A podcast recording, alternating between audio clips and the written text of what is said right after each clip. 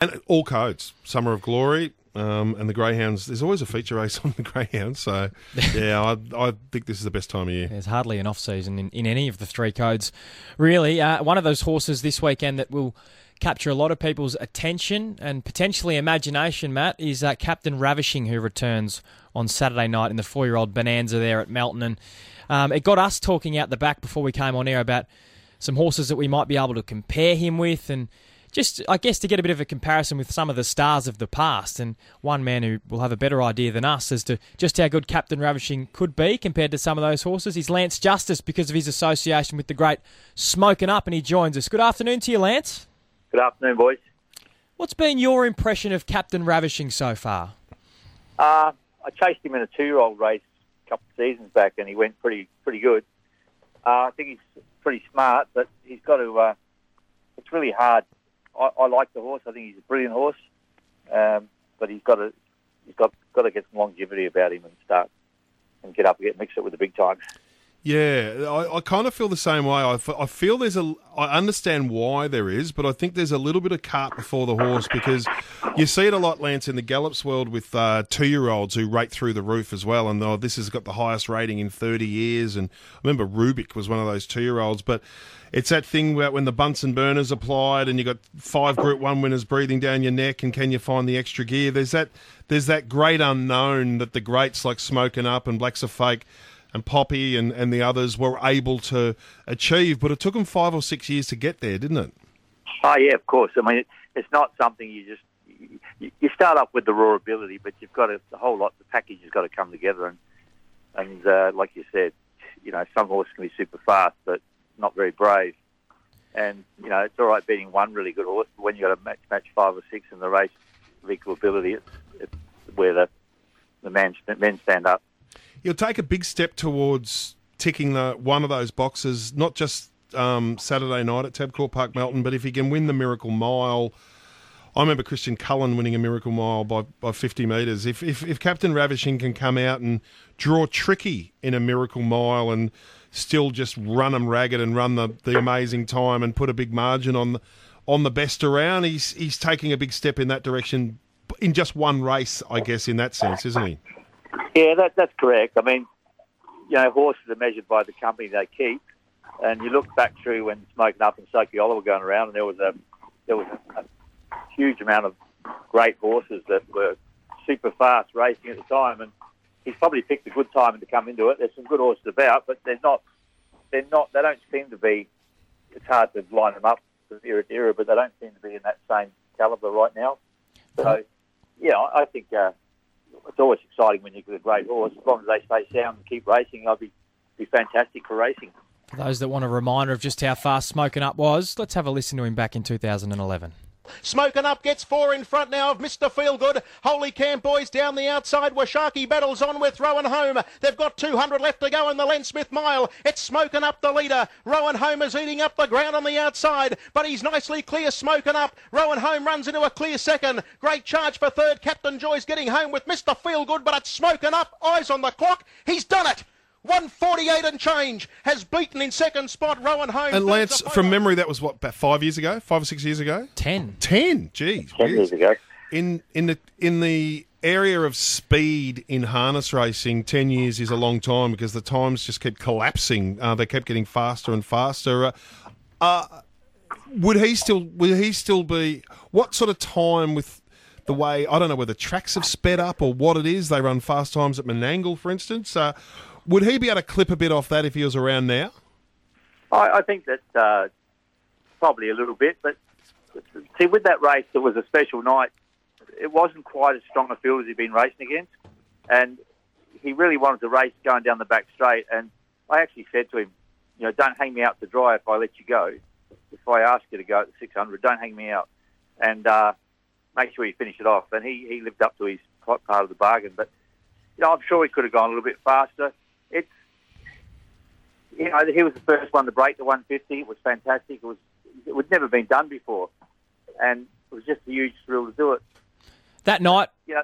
That night, Lance, were you watching the clock yourself? Did you did you get the feeling closing in on the finish line that you're about to break or smash the record? No, I knew I was going to go very very close because a couple of times in Miracle Miles he'd gone 50.9 and, and uh, 50.7 or something. You've gone like close to the 50, and in those races, the big race with all those good horses about you, you can't sort of let them down. You've got to try and win the race first. Hmm. But because I know Major Feelgood was the next was a really good horse and he was in the race with us, but down the back straight he whizzed up and tried to put pressure on me. And when he was started to struggle, I thought, well, he's he's my main danger. So if I've got him beat, I'm going to just we're going to try and break the record. That's what we did.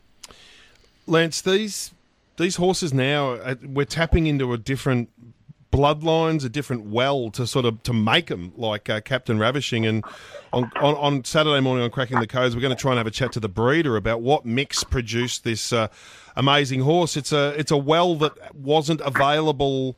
All the time, was it? And it certainly uh, made them different horses now than they were 10, 15, 50 years ago.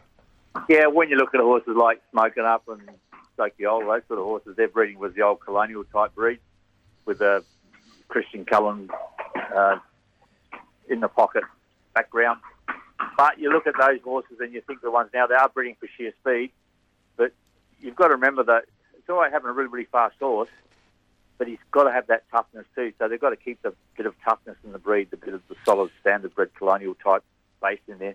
Do, do But, speed know, horses go by the wayside quicker? They're, they're over revving, uh, ride high. I'm thinking of locking. Is there a flaw in them in that they, they can't race season in season out? Something they're going to blow a piston at some stage. Now, I'll tell you what the secret is. I'm going to let you in on the secret. The secret is if you can find a horse with a higher cruising speed than the average horse, he'll go a lot further. Because even even if you got one that's sheer brilliant and a little bit quicker than you for a quarter, he won't be able to maintain that cruising speed for three quarters or four quarters.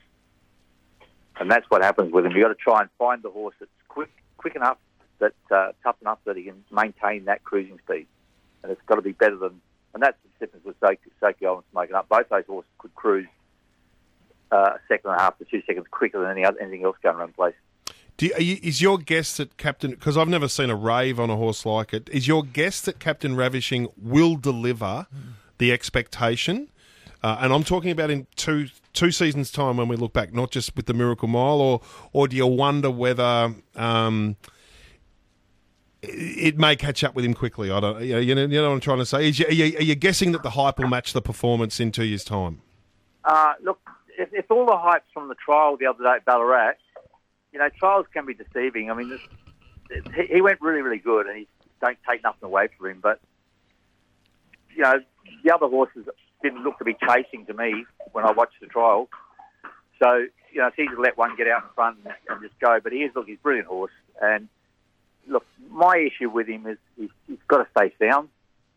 Uh, I don't know whether what it is about. Maybe you might be right. Maybe the breeding has made him too fine and too too brittle. I don't know, but you know, I'm not sure. I, I hope that he can live up to this.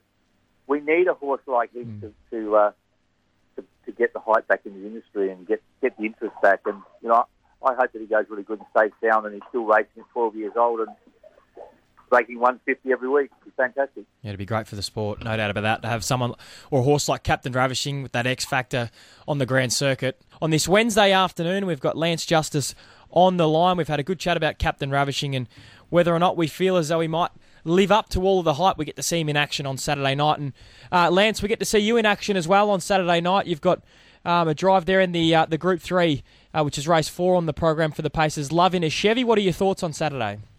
Oh, I haven't got much going around right now. I've sort of been, I haven't been driving that much either. I've been putting on the younger drivers. Uh, Jackie Barker's been driving for us, and and Shannon uh, Sullivan. So, yeah, I, I've Governor Chevy and John Luke is emergency in the the one lap dash, the Mercury final.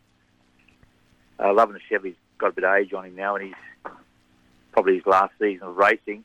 Um, but he's he's done really well. He's he's the horse that was bitten by the snake and nearly died as a four-year-old, and we thought he'd never race, and he's so he's come back and won forty odd races and four hundred thousand dollars in stake money since. So he's been a pretty handy little horse.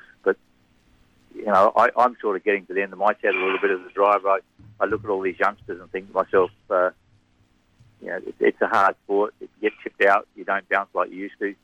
Uh, I was tipped out a fortnight ago at Cranbourne at right on the start, and uh, I just figure that probably I've had a fair share. I've won three and a half thousand races. I've probably had had my fair share of wins, Yeah, yeah, you and I have. could probably uh, take a little break and let the youngsters take over. I'm quite happy. My daughter's getting a license. She's been driving at the trials, Leilani, and uh, I look forward to her seeing her drive and keep Ab- her behind some good horses. Absolutely, and and Lance is a bit of a go-to for me from time to time. Nevitt, when I get a, an issue in harness racing that I, I want to get a learned opinion on, and and Lance, one of them was about the weight of drivers and the success of female drivers who all drive around at 48 kilos, and the the, the difference that a, a heavier driver makes compared to a lighter driver. And as you sort of come to the end of your career, you're a pretty big guy, and I guess the more time goes on, you, the more you're noticing the it's an undeclared advantage, and it's one of my issues with harness racing is there can be a 15 kilo difference between the drivers, but you wouldn't know. But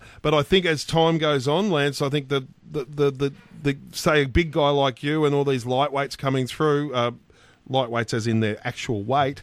Um, it, it's got to be you, you got to be feeling the difference it's making. I would imagine when you're driving. Yeah, Matt. I mean, it's funny you say that. You know, I, I started I started um, my career in horses actually at the picnic races as a as a jockey, and I used to ride at 60, 59 and a half, 60 kilos. So you know, I've, I've never been. I've never considered myself super big, but I always said that I didn't want to put a driver on a horse that weighed more than 80 kilos maximum. And um, you know, as I've got older and put on weight, and I've got up to the 80 and then past it, I think myself, you know, you're breaking your own rules. But uh, you know, look, drivers like my daughter, she's going to weigh 52 kilos, 53 kilos, and Jackie Barker, she's 50, 52 or 53 also. Um, all the lightweight drivers got to have an advantage. It's like, you know, they say that physics doesn't matter, but if you put someone in a wheelbarrow and try and push them, I'd rather push a light one than a heavy one. Absolutely, And- yeah. A sulky, the same deal. But, you know, it, it, it's getting that way that you look at all the top drivers now, most of them wouldn't wa- may weigh much more than 65, 70 kilos. I saw talking to Mark Shelley the other day, an old mate of ours who used to be a very good driver years ago. He's now a real estate agent back at Smarsh, and he would have been one of the bigger drivers in those days, uh, Lance. And I, I always wondered, Mark Shelley v. say whoever the lightest driver, probably female at the time, was, and there would have been there would have been thirty five kilos between them. Yeah, look, great guy, Mark, but don't put me in that weight category. He's a little bit heavier than me. No, Mark. exactly. That's right. Hey, good on you, mate. yeah. Thanks very much. It's always great to have a chat. I I know that old Smoken Up's up in his paddock at Balan, and he's living a great life, and that's uh, that's great to hear. And like everyone, and uh, you and all of us are looking forward to seeing this speed machine, Captain Ravishing, uh, and we're hoping that he'll he'll go on and, and be a superstar for, for many seasons to come. Yeah, let's keep our fingers crossed and hope he turns into the champ and stays racing for a long time. Good on you, Lance. Lance Justice joining us there on Big V Racing. Great to get his thoughts on, on Captain Ravishing and to reflect on the champion Smoken Up as well.